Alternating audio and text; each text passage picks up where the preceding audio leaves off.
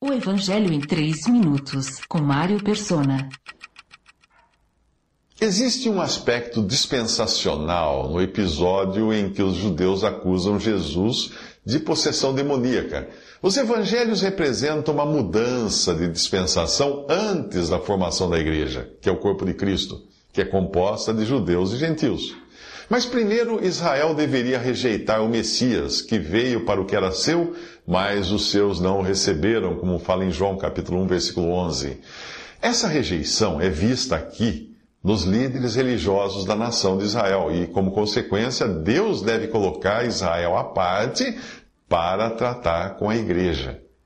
No outro evangelho, Jesus fala do triste resultado que teve a sua interação com o seu povo.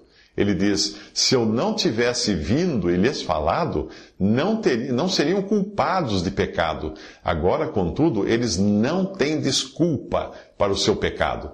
Aquele que me odeia também odeia o meu Pai. Se eu não tivesse realizado no meio deles obras que ninguém mais fez, eles não seriam culpados de pecado. Mas agora eles as viram e odiaram a mim e a meu Pai. Mas isto aconteceu para se cumprir o que está escrito na lei deles: odiaram-me sem razão. Isso está em João capítulo 15, versículos 22 ao 24.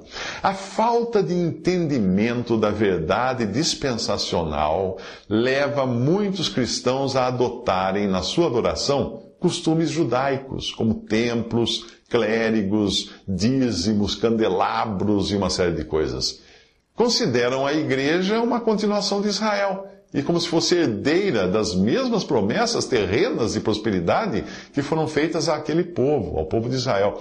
Mas a igreja nada tem a ver com Israel, porque é um mistério que durante as épocas passadas foi mantido oculto em Deus, como fala Efésios 3:9. E tampouco ela tem sua esperança na terra, como Israel. Mas a igreja foi abençoada com todas as bênçãos espirituais nas regiões celestiais em Cristo. Efésios 1:3.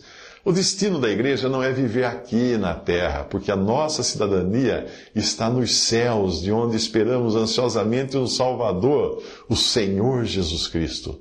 Como fala em Filipenses 3:20.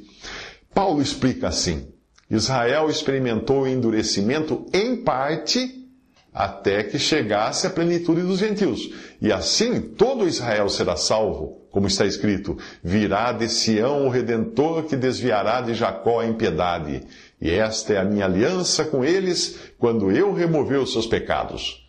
Quanto ao evangelho, eles são inimigos por causa de vocês, mas quanto à eleição, são amados por causa dos patriarcas, pois os dons e o chamado de Deus são irrevogáveis. Romanos 11, 25 a 29. Esse endurecimento em parte, ou obscuri, ficar cegos em parte, é só até que chegasse a plenitude dos gentios mostrando um período de tempo definido que termina com os últimos gentios sendo acrescentados ao corpo de Cristo, que é a igreja. Então virá de Sião o Redentor para salvar Israel e estabelecer um reino de mil anos na terra. Visite 3minutos.net. Dúvidas? Visite respondi.com.br. Adquira os livros ou baixe o e-book também para Android e iPhone.